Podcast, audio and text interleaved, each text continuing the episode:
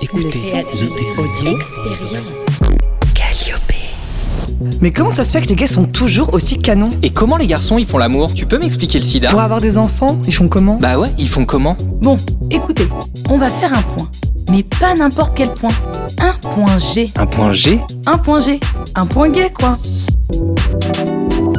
Aujourd'hui, on retrouve Paul pour la deuxième partie de son point G. On vous dit rien, mais à la fin, il est papa. Qu'est-ce qui se passe ensuite? Alors du coup, ça c'est congelé. Et là, tu attends d'être matché, donc avec une euh, mère porteuse, donc enfin que les deux soient d'accord pour, euh, pour se lancer dans l'aventure.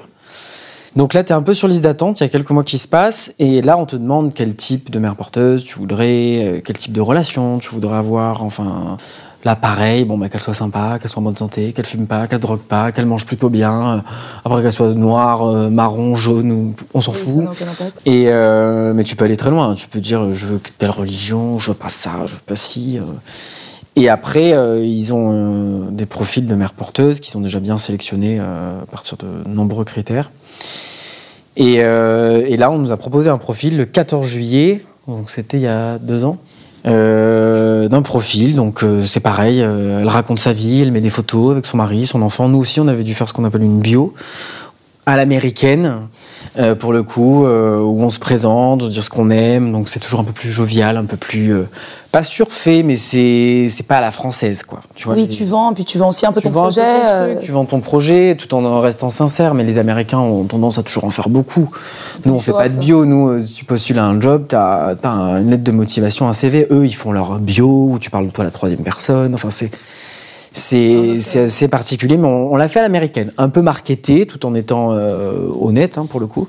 Mais tu vois, tu parles de Paris, parce que aussi tu sais que les Américains adorent Paris, euh, et donner envie. Et ensuite, vous avez ce match. Donc là, nous, on nous a demandé si elle nous plaisait. Elle nous, nous plaisait, tout, tout nous plaisait.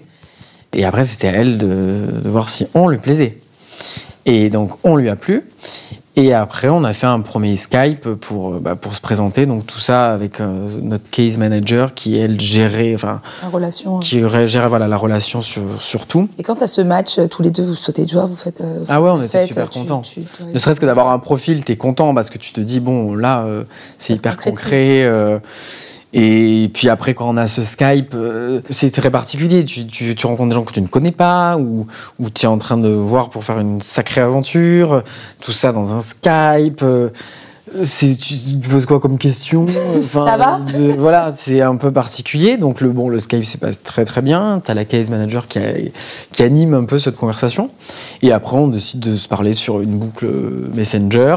Et puis, euh, puis là, ça démarre bien parce qu'on parle de tout et de rien. On s'envoie des photos de nos vacances. Et puis après, ça devient très fluent. Son mari nous envoie des musiques à écouter. Nous, on lui envoie la photo de la Tour Eiffel. Ils sont ravis. T'as envie d'être là, t'as envie d'être présent. Euh, c'est hyper important pour toi, c'est important pour eux aussi. Mais t'as pas envie non plus d'être intrusif parce que tu respectes énormément leur vie privée. Parce que là, il y a une mère porteuse, mais il y a aussi son mari, il y a son fils, il y a sa famille. Et elle, pour elle, ça a été une affaire euh, commune, même si c'est elle seule qui l'a portée. C'était la première fois qu'elle faisait ça? C'était la première fois, ouais. Et effectivement, tu as, l'impression d'avoir un droit de, enfin, un droit de regard. Qu'elle porte ton enfant. Bah, droit de regard, moi j'ai eu toujours énormément de difficultés avec ça parce que oui, elle porte ton enfant, ce que tu veux, mais euh, t'as as des gens qui le font où, où ils vont checker qu'est-ce qu'elle mange, euh, qu'est-ce qu'elle fait. Et moi, c'est pour moi c'est inconcevable de dire à quelqu'un fais ci, fais ça. Quand même, elle m'importe ton enfant. Euh, je respecte les femmes, donc par principe, dire à une femme euh, fais pas ci, fais pas ça, c'est juste pas possible. Donc, tu es obligé de faire confiance. Tu vois, dans son profil, bon, on avait lu qu'elle fumait un peu des joints. Bon. Euh, Là-bas aux États-Unis, c'est c'est légal, c'est courant. Donc, euh, bon, on se dit, bon, euh, c'est pas gênant. Non, non, c'est pas gênant, mais il faut pas qu'elle fume pendant la grossesse, tu vois. Enfin, mais du coup, tu es obligé de faire confiance. Et avec ton mari, il a à peu près la même vision, c'est-à-dire que vous êtes. Ah ouais, ouais, ouais, on était, on voulait vraiment ne. Certes, on vit quelque chose d'intime, mais on voulait pas rentrer non plus de être trop intrusif dans sa bulle, qui restera toujours sa bulle, c'est son son mari, son enfant. Et euh, vous gardez un lien avec. euh, Ah oui, ouais, ouais. On, a créé, euh, on a créé tellement une aventure humaine incroyable que qu'elle fait partie de, nos- de notre vie et, et- et vice-versa. Donc on s'écrit plusieurs fois par semaine, on s'envoie des photos. Euh, Elle fait des podcasts aussi elle, sur, le- sur l'actualité, tu vois. Et il y a pas longtemps, elle me dit ah, parce que tu pourrais nous envoyer des photos ou nous parler de, de l'incendie de Notre-Dame de Paris. Et donc j'aurais fait une petite vidéo. Et, euh, passe neuf mois. Et Bah, avant, déjà, avant, il y a l'insémination. Ah oui. Tu vois Ah, moi, j'étais que- déjà. Ouais. J'ai hâte de voir la petite. Non, mais ah, donc elle, elle a un traitement qui est, qui est lourd pour le coup, qui va lui permettre d'accepter un corps étranger, qui est quand même l'embryon. Donc ça, si tu veux, son mari, euh, il fait des piqûres dans les fesses. euh, c'est quelque chose qui est pas marrant, qui est assez douloureux. Et euh, après, on fixe une date d'implantation de l'embryon. Puis après, ben là, euh, recoup le stress, tu attends de savoir si elle est enceinte, c'est-à-dire si ça s'est accroché. Et, euh, et puis on a eu de la chance parce que ça s'est accroché du premier coup. Donc elle, a parce qu'elle, elle était très très excitée par ce projet. Là où on l'a fait, il y a, on appelle ça de la GPA éthique, c'est-à-dire elles sont déjà obligées de prouver euh, qu'elles n'ont pas besoin de l'argent qu'elles vont avoir. Donc elles doivent prouver leurs revenus. Je sais pas, il faut pas que ça dépasse un certain montant. Euh, Elle, elle a un job, elle a une maison dont elle est propriétaire, elle a un bateau, elle a un enfant. C'est un projet, il y a quelque chose d'altruiste, c'est très dur à comprendre pour nous en tant que Français, mais quand tu vois là-bas, tu te dis, elle, c'est pas forcément non plus euh, que, que l'argent, quoi. Elle a déjà tout. euh, donc euh, elle, elle est hyper excitée, même plus que nous. C'est-à-dire qu'elle attend même pas les résultats de la prise de sang pour savoir si elle est enceinte. Elle achète tous les jours des, des tests de grossesse. et c'est toujours, je suis tellement excitée pour vous. Enfin, c'est beaucoup d'entrain, très motivée. Et assez rapidement, ils font une échographie. Chose que je ne pensais pas. Tu vois, alors au début, tu te dis, bon, attends, c'est un embryon. Tant qu'on passe pas les trois mois, c'est pas un être humain. Donc si ça s'accroche pas, euh, pas de panique. Ça arrive que dans la vraie vie, il y a des fausses couches. Donc Vous vous auto-rassurez comme ça on s'auto-rassure, c'est-à-dire on essaie de pas matérialiser le truc parce que c'est. En plus, t'es loin, tu vois, c'est du Skype, des mails et, et tu te dis, bon, on s'emballe pas, on- chaque étape. euh, C'est un projet, quoi. Là, C'est un projet. ouais. Et là, on nous fait quand même une, une échographie où, où t'entends le cœur à 9 jours, Waouh. tu vois. Donc là, tu te dis, bon, là, c'est un peu plus concret que ça, c'est qu'il y a vraiment un être vivant euh, là. Et ça, c'était assez magique. Et c'est quoi Tu reçois une vidéo euh, On, on, on fait en direct, c'est-à-dire carrément, elle, elle est avec son truc en FaceTime dans le truc d'écho. euh, C'est génial. Euh, non, non, elle te fait vivre le truc, elle t'envoie des photos d'elle avant, pendant, après, euh, avec son mari, comme ça, euh, toujours avec des grands sourires. Non, ils te font partager parce qu'ils savent aussi que toi, t'es des... C'est important pour toi. oui, et puis toi, t'es derrière un ordi, quoi, donc Ouais. à l'autre bout du monde. Alors là, vous savez le sexe à ce moment-là? Toujours pas. Non, là, euh, parce que nous, on a demandé au hasard. Ouais. Donc ça a été pris de l'un ou l'autre. Euh, le sexe, on, eux, eux le savent. Ouais, mais. Nous, on le sait pas. Pour savoir le sexe, il faut attendre quand même 4 mois. Ouais, tout à fait. Ça se voit à l'écho, hein. ils, font pas d'analyse de chromosomes euh, de l'embryon. Puis jusque on, on prend nos billets pour aller la rencontrer en vrai, enfin pour l'écho des euh, je sais plus, des 20 semaines. Donc ça doit parce qu'en dans une grossesse on parle pas de mois forcément, Oui, on parle ça. vraiment Ça par semaine. Plus de 4 mois, quoi. 4 Voilà, c'est ça, exactement. Euh, et vous avez pas eu envie avant d'y aller? Si, on, on aurait eu envie, mais après, tu sais, c'est- compliqué déjà, même au niveau des coûts. euh, Puis c'est très très loin. On essaie de maximiser nos, nos jours de congé pour le jour de la naissance où il faudra passer quand même beaucoup de temps. Ouais. Donc on peut pas se permettre de, de prendre trop de vacances pour aller Un euh, week-end, quoi. pour aller un week-end. Alors pour l'échographie, oui, on y allait trois jours, mais euh, c'est physique hein, d'aller jusque là-bas. Donc Tu m'étonnes. Et donc, vous la rencontrez, là, c'est comme si vous connaissiez depuis toujours. Ouais, exactement. On la raconte dans un petit resto. Elle nous fait un, câlin comme je pense qu'on m'en a jamais fait. Enfin, c'était assez incroyable. Et puis elle est enceinte, quoi. Elle est vraiment, euh, tu vois, une femme enceinte. Donc on a tellement vu de photos de Skype qu'on a l'impression de la connaître déjà. Mais il y a quelque chose que tu n'enlèveras pas, c'est le, le contact humain. C'est, c'est, il y a rien de plus vrai. Donc là, on la rencontre, tout se passe très très bien. euh, et euh, on déjeune avec elle, on va se balader avec elle, on fait plein plein de trucs avec elle, avec sa famille. Et, et puis on a rendez-vous pour l'échographie des 20 semaines. Et euh, là, c'était assez stressant, c'était assez concret parce que tu vois ce fœtus bouger. Et puis, mine de rien, tu penses quand même beaucoup au sexe parce que même si on se disait garçon ou fille, on s'en fout. T'as envie de matérialiser ton enfant. bout, ouais. Voilà, et tu te dis, attends, mais c'est là, c'est un enfant, mais de ce qu'on connaît, un enfant, c'est soit un petit garçon, soit une petite fille. Il n'y a, que deux cas, donc tu as envie de matérialiser le truc. Et, euh, et puis là, ben, on nous dit, euh, ben, c'est une petite fille. Et donc là, ça a, été, ouais, ça a été une grande émotion, parce que même si on s'en foutait du sexe, euh, c'est le fait de le savoir, et puis tu dis, waouh, c'est. Puis là, tu pars très loin, tu te dis, oh là là, il faut que ça devienne une super femme, forte, euh, euh, il faut qu'on. en- Enfin, tu vois, tu as une responsabilité, tu as envie euh, que ça devienne euh, quelqu'un, quoi. Mm. Donc, vous repartez après toutes ces émotions, vous devez rentrer Ouais. à Paris. Et après, il se passe quelques mois de plus. Donc, là, bah, il se passe ouais, les, tous les, les mois. On ne sait pas quand on doit aller là-bas parce que une grossesse, c'est 9 mois, mais il y a des bébés qui naissent à 8 mois ou un peu avant. Ou...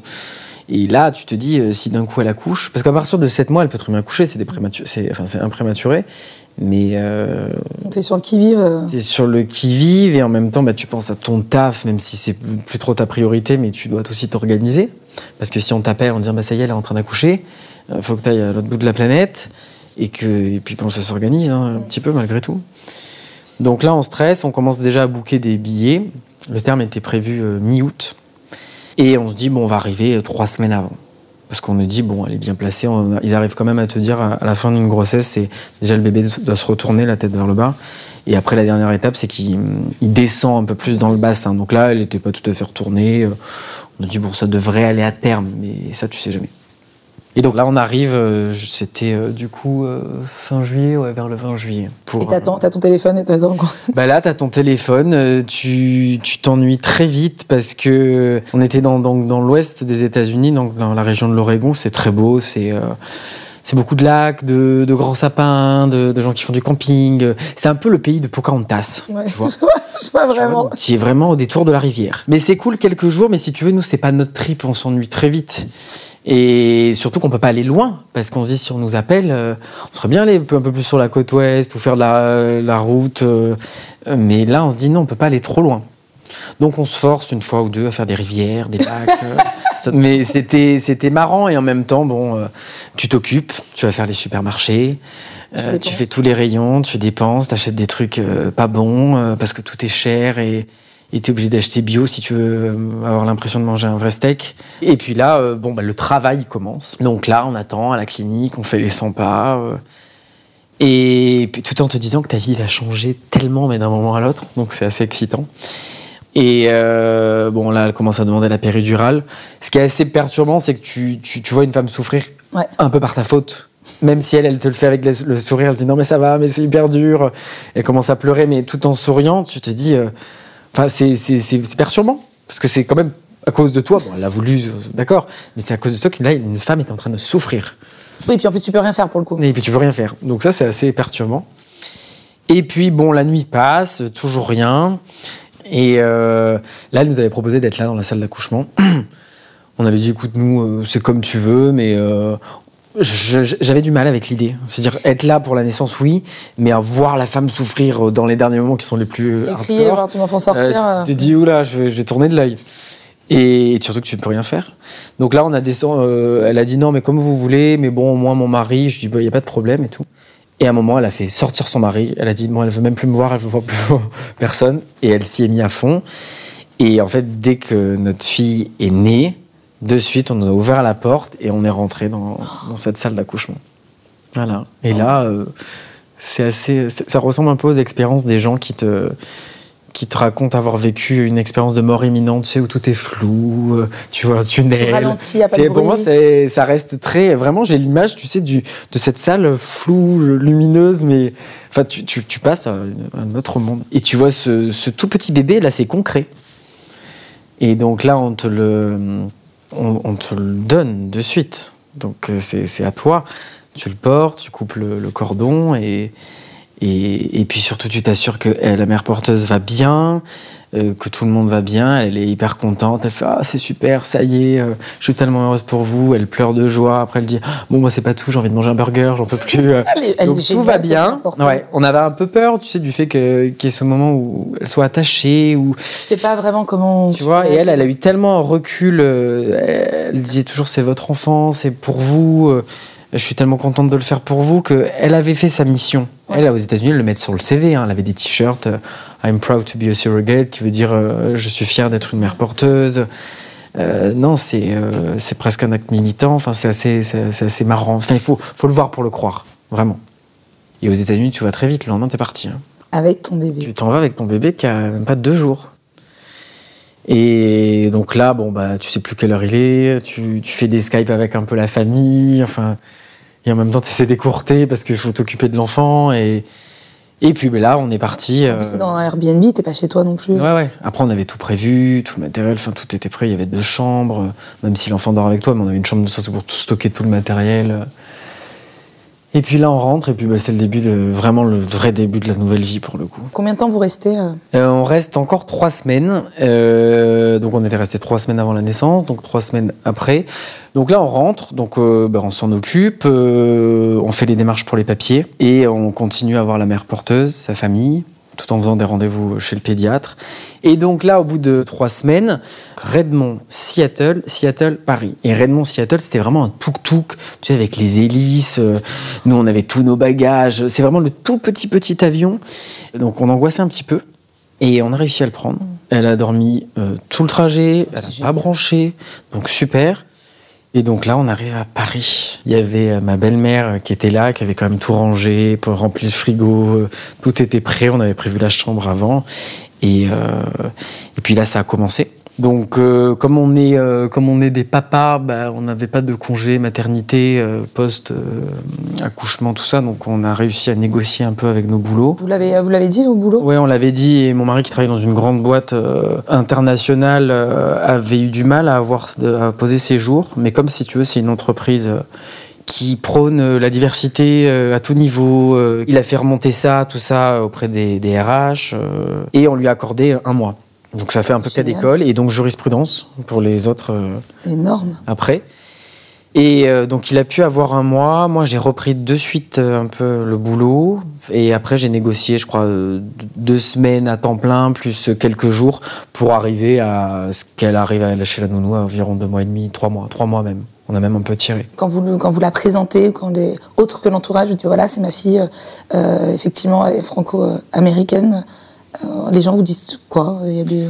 Bah alors on a eu des petites questions et la maman ben non mais alors du coup moi je, là il faut que je faut que je la travaille cette réponse tu vois parce que je suis pas encore euh, assez bien fixé c'est parce que bon maintenant elle a pas de maman maintenant on est deux papas donc tu dis donc les gens te posent des questions Je sais qu'il y a une maman quelque Voilà, part. il y a quelque chose. Puis après, on a, on a plein de questions. J'ai même eu euh, le copain d'une copine qui m'a demandé si elle avait, elle allait avoir des prédispositions à parler en anglais parce qu'elle est américaine. J'ai dit, ben non, mais déjà, l'enfant a pas, euh, tu vois, une carte mémoire de la langue. À 4 mois, commence à parler en anglais. Mais si tu lui arrives.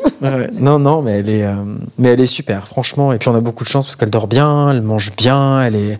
Puis là, elle a 9 mois, tu vois. Bon, elle sourit déjà depuis quelques mois, mais dès l'instant où ça commence à te sourire, à avoir une réaction par rapport à, ton sourire ou ta voix ou tout ça, là, ça commence vraiment à être génial. Dès le début, c'est génial. Mais, Mais c'est un nourrisson. un lien euh, se crée. ouais. Voilà, vraiment. Et je suis content d'avoir pu le créer aussi à trois, mais aussi moi tout seul, Seul avec avec elle. Euh, Et ton mari avec elle aussi. Et voilà, tout ça, ça, ça a été important. bah, du coup, pour le deuxième, euh, Non, mais on y pense. Bah, du coup, c'est la mère porteuse qui nous demande. De, Ouais. Elle a envie de le refaire. Et avec nous. Donc, euh, bon, il bah, tant qu'à faire, euh, Ah ouais, on aimerait bien. On la aimerait confiance, bien. elle est installée, c'est Ah ouais, ouais, génial. ce serait super. Concrètement, euh, comme je te disais, c'est quand même un coût. Et puis, l'argent, euh, bon, ne pousse pas sur les arbres. Ah bon Ah, Non. donc ça. Oui, on en a envie. Oui, et on fera tout pour en avoir un deuxième. Bah, merci en tout cas, euh, Paul, pour. euh, Bah, merci à vous. on a vécu par procuration euh, toute cette épopée et on espère vous voir dans la saison 2 pour le deuxième épisode. Avec grand plaisir. Merci à vous. Merci beaucoup. Bah, c'est déjà fini Bah non, les épisodes sont disponibles sur toutes les plateformes de streaming et retrouve.g sur Facebook et Instagram.